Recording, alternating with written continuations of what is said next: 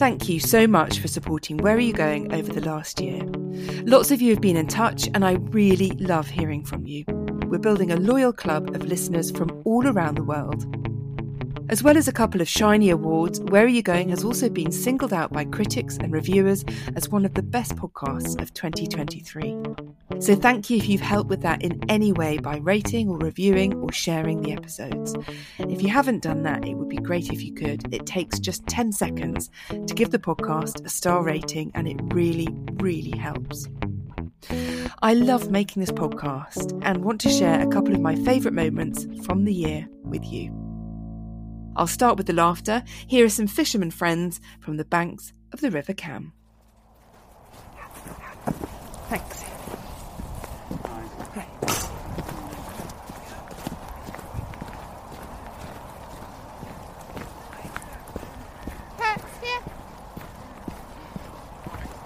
Morning. It's a bit cold. It's a bit fresh this morning, isn't it? I make a podcast where I ask people where they're going. Oh, I nearly walked into your Okay, cool. rod. Yeah. I was just wondering, you're not really going anywhere at the moment, but well, you we're might going be. over to. Uh, we're going to walk. We was started at the Red Lion, and then we walk all the way down to the river, and then we'll probably nip through down to the um, Newnham, Oh, yeah. and then fish the river there, and then we'll head all the way back up to the car again. So tell me, in temperatures like this, is it good fishing? Um, for pike fishing, it is good because uh, they they're like uh, explosive fish. All their power comes. They like they sit they sit in like little um, eddies, which are like still parts of the water, and then they will uh, and they just use explosive instant power. So if you fish for them when the weather's too warm, they tire out quickly. So you really shouldn't fish for them like in uh, when it gets like past April, April time. Yeah, really, and then. Um, so it's more for the fish care as well because you don't want to get a fish out, put it on the bank, and then it be like putting it back in the water when it's like knackered. You want to get it out quickly, unhook it, and get it back safely.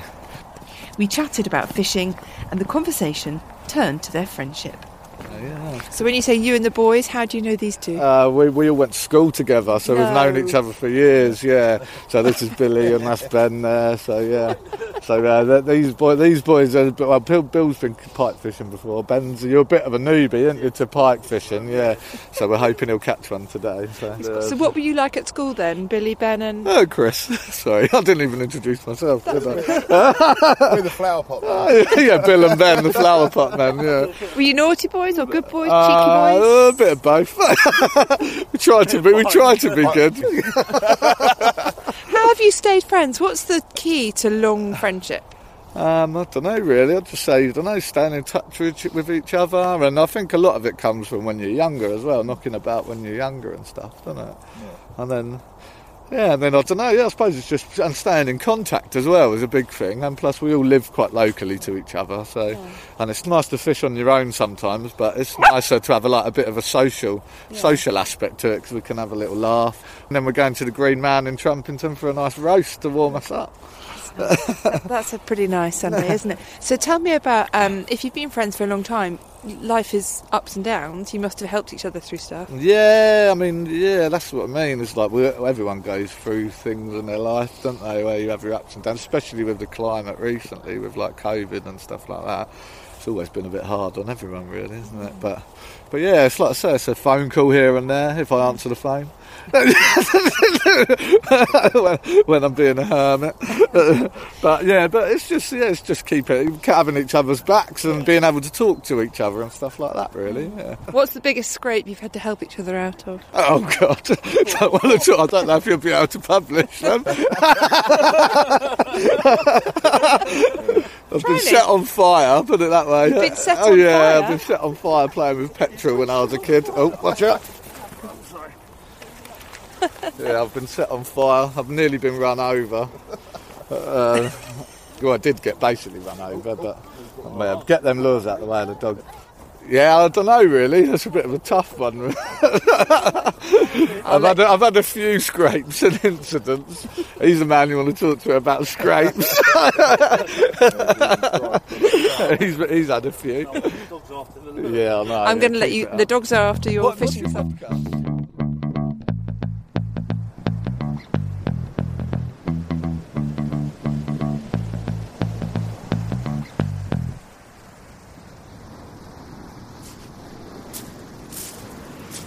Sometimes my dog Pepper comes recording with me, and when she does, I end up talking with dog walkers. I really enjoyed finding out about the unique bond between this Brighton man and his best friend, which I recorded on the Pebbly Beach. Your dog in leg warmers made me want to come and say hello to you. That is the coolest dog I've ever seen. Why does she have leg warmers on? Keep, keep him warm because it's um, he's do, he does a show at the end of the week, so keep him clean. Oh, he's a show dog. Yeah, yeah, Did you do Crufts? yeah. We did Crufts. yeah. How did you do? We got a place. Yeah, yeah. What's his bad. show name then? His show name Sayadina Northern Lights. Sayadina Northern Lights, and he's got a shower cap on. No, that's a snood. Keep his ears dry. Wow, and he's got his hair in bunches to keep it warm. Is he a bit of a diva? Uh, he doesn't know it, but he is really, I suppose. And where are you taking him now? Just a regular walk up to the end and back. You know, a couple mile and a half, two miles perhaps. Does he know when he's done well at a dog show? Uh, he enjoys it, but I don't suppose he. Oh yeah, he does because he gets lots more treats. How long have you been showing dogs then before I let you go? Um, how long? Seven, eight years, seven or eight years. Yeah. What is it you like about it? Um, Oh, The- the fun. Sorry. yeah, it's good fun. People are good. Generally good. You know, good atmosphere. Yeah. So this show coming up, what are you hoping for? What would be the best Uh, outcome? best veteran in show would be good. Yeah. is he an old man then? He's seven. No, he's eight. He's eight. Eight. Seven, the eight. class as a veteran at seven. Okay. Well, good luck, old man. I hope he does well. Sorry to make you stop, darling. Bye bye.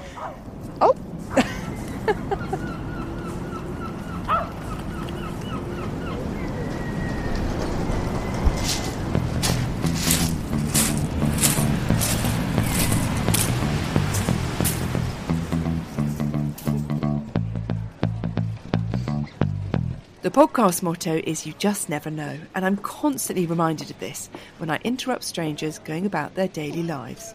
For example, in the Cardiff indoor market, I heard about the importance of life's simple pleasures. Tell me about your Chinese friend. Where did you meet her? Well, she came to our church, you know. I'm in the Rumney Methodist, you know. She doesn't come regular, and then she knew I made Welsh cakes, so she wanted me to show her. My mother had a prize in the City Hall years ago, you see.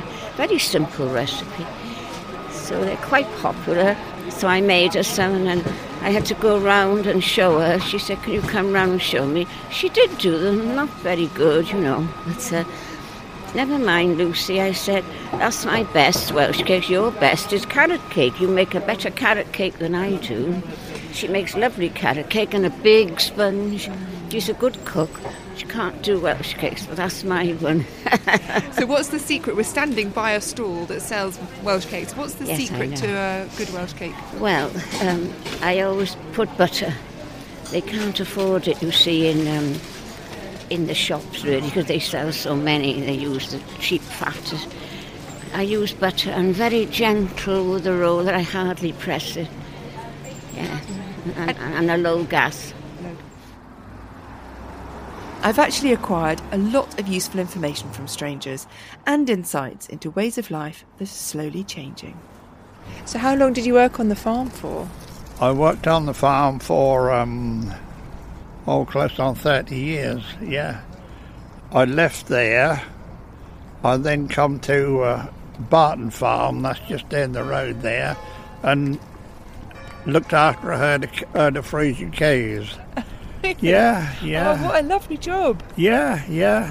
What are Friesians like? What kind of character or personality uh, do they have? They're black and white. Oh, I know what they look like. Yeah, yeah, but they're quite nice. They're very inquisitive animal, but uh, once you get to know them, you know you can talk to them like I'm talking to you, and they they seem to understand what you're saying. And in the winter time, you could go in the yard where they are, and uh, if they was laying down, they still keep laying down, and you'd go along them and you'd you'd stroke them on the forehead, you know, and. Uh, and speak to them, you know, just like you would, would an ordinary person, and they seem to know it.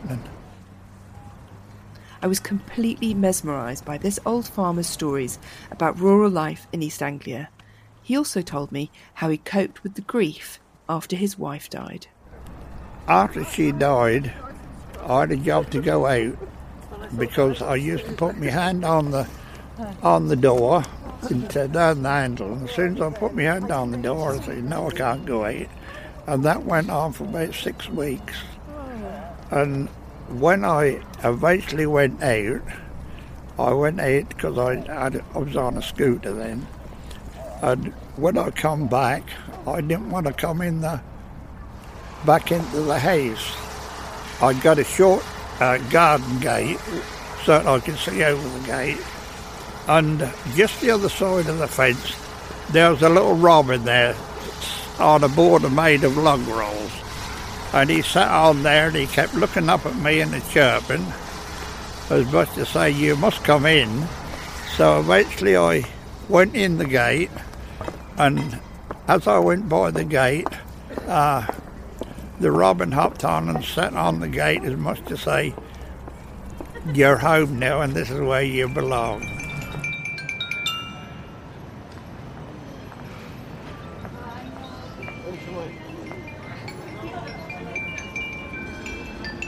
Love is at the heart of so many of the stories that strangers share with me, whether that's lost love, heartache, or the excitement of new love, like this couple on holiday in Amsterdam ahead of their wedding. I suppose She they. won't go out with me for a while. I did have to tattoo her name on my chest to get her going, but You got Ruby tattooed on your chest. That's quite something. Show me again. yeah, it's just there. Yeah, we weren't together at the time. That's six months before we got together. So um, it right, works. it worked. So he tattooed his chest before you got together. Six months beforehand. I suppose I knew that he was serious and there was no getting rid of him. So I had little other option than to say, "Yeah, I'll be your girlfriend." It's a lot easier to just sling a ring on your finger, then, isn't it? It was. It was. And this couple who were walking by the River Great Ouse, whose love story was a little older. And so you met at lectures or in halls or at college? Or... At, at lectures, yeah. Oh. Do you remember it? Yeah, yeah, it wasn't that long ago. No, but like the moment. oh no, I don't remember the precise moment, but yes, I remember it generally, yeah. He's smiling. Do you remember the moment? I remember moments, yes. Do you remember meeting her that moment? I do, yes. What was she wearing? Do you remember that? I do, yeah. Oh wow, that's a good memory. What was she I, wearing? don't, I don't remember that. So you used to wear this, um, this sort of. It, it, it reminded me of my mother's mantilla. It was this kind of shirt with long sleeves, and it was black and lacy. Oh right. I don't know. I, I don't, don't I, remember think having that's, that shirt. that, that's honest. long lost to the laundry now. Yeah. but, yeah. And what did you think when you did see her? Did you think, oh, Yes. that's one way of putting it. Yeah. how would you put it?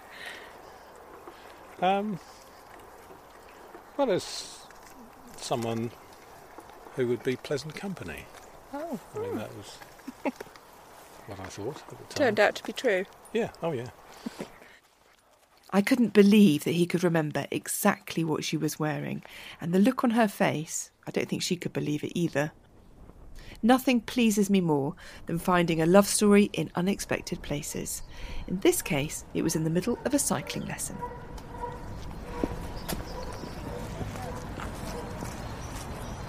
Hello. Sorry to bother you. I make a podcast uh-huh. recording where I ask people where they're going.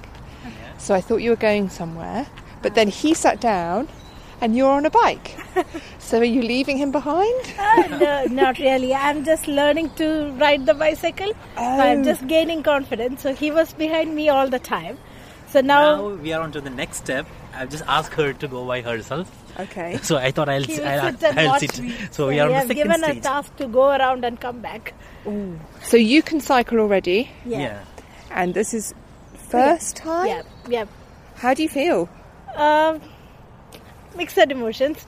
I'm I'm nervous, but I'm trying to learn. Excited. So yeah, feeling of achievement and but a little nervous as well. So when you've learnt to ride your bike, what will that mean for you? What can you do? Uh, he already knows how to ride a bicycle, so I was I'm too too uh, I mean too interested to learn bicycle so that we can go for rides together. Yes. Yeah, so we over the weekend we can go somewhere cycling and explore new places. So I don't want him to go alone, so I want to learn this and go with him. Okay, so can I watch and see, or is that too much pressure? Uh, I won't. I'll turn around. Yeah. I'll watch your. Are you husband and wife? Yeah. I'll watch your husband's face, then I'll know if you're doing well. But I'm not going to watch you. Yeah. Okay. You're going to give her her last minute tips. Yeah, yeah. I, I've just finished up my tips. Is he a good teacher? He is. He is very much a good teacher. Okay, I'm not watching. Off you go.